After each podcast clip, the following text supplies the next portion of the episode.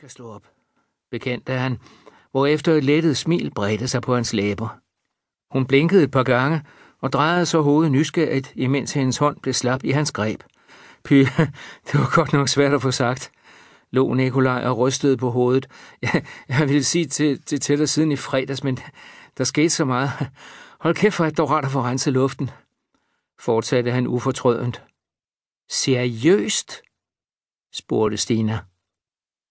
Da Nikolaj nikkede, rettede hun kortvarigt blikket til sæderækken foran dem, inden hendes øjne er der fokuseret på hans. Komplet afsky lyste pludselig i dem. Hvem fanden tror du, du er, Nico? Det kan man sgu da ikke. Jamen, jamen Stine, jeg, jeg troede da også, du havde det sådan, især efter vi prøvede. Man slår sgu da ikke op med folk på vej på ferie. Du er... Nej, du... Øh, sagde hun og flåede sin hånd til sig. Nikolaj stirrede med store øjne på sin tidligere kæreste, der knyttede næverne så hårdt i sit skød, at knorene blev hvide. Han gjorde klar til at parere, hvis hun langede ud efter ham. At Stine tog det så hårdt, havde han aldrig forudset. Hun var ombejlet af stort set alle fyrene på skolen, og havde intet imod at fortælle ham om det. Hun så æderrasende ud, da Nikolaj endelig fandt sit verbale bakgear.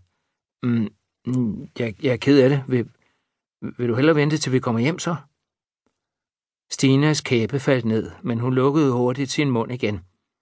I samme øjeblik greb hun fat i ærmet på stewardessen, der var på vej ned gennem flyet for at lukke bagageboksen over sæderne. Kan jeg få et andet sæde? spurgte hun febrilsk stewardessen. Stinas stemme var ved at knække over, og Nikolaj kunne høre, at hun holdt tårerne tilbage. Han fik det pludselig meget, meget dårligt med sig selv. Nikolaj havde aldrig forudset, at hun ville reagere med andet end ligegyldighed eller en vis form for lettelse. Det var jo derfor, han slog op. Hun spurgte ham altid, om de egentlig var mere venner end kærester og andre ting i den retning. Var det ikke et brud, hun ønskede? Ja, hvad kan jeg hjælpe med? spurgte den midalderne stewardesse, der fremtvang et overraskende og oprigtigt smil, til trods for Stinas vedvarende rusk i hendes ærme. Min kæreste, ekskæreste, har lige slået op med mig på vej på ferie. Jeg kan ikke længere holde ud og se på hans klamme fjes, bullerede Stina. Stewardessen rettede sig op og sendte Nikolaj et anklagende blik. Hun holdt sin hånd frem foran ham, hvorefter Nikolaj så et meget blegt stykke hud på damens ringfinger. Han fugtede sine læber, men vidste, at han var i store problemer. Stina havde fundet en artsfælde til sin ejerskab. Med sammenknebne øjne sagde stewardessen, det tror jeg godt, vi kan finde ud af. Inden Nikolaj kunne nå at fremstamme nogle formidlende ord. Og så må din eks jo håbe, at turen bliver særdeles komfortabel. Vi vil jo gerne have, at han bare bruger os efter sit for godt befindende, og derefter skrider, så snart et andet flyselskab kommer med et godt tilbud. Tordnede hun og rystede forarvet på hovedet. Ja, de yngre lavprisselskaber har måske lidt bedre komfort og nyere film på programmet. Og ja, de er måske knap så nedslidte og tilmed billigere. Men er de måske lige så lojale over for deres kunder, som de tror har tjent, og netop har haft sølvbriller med, var? spurgte hun. Nej, selvfølgelig ikke, svarede Nikolaj usikkert. Kom, kære ven, jeg tror, vi kan finde en meget bedre plads til en pige i din situation, sagde stewardessen, imens hun tog Stina i hånden.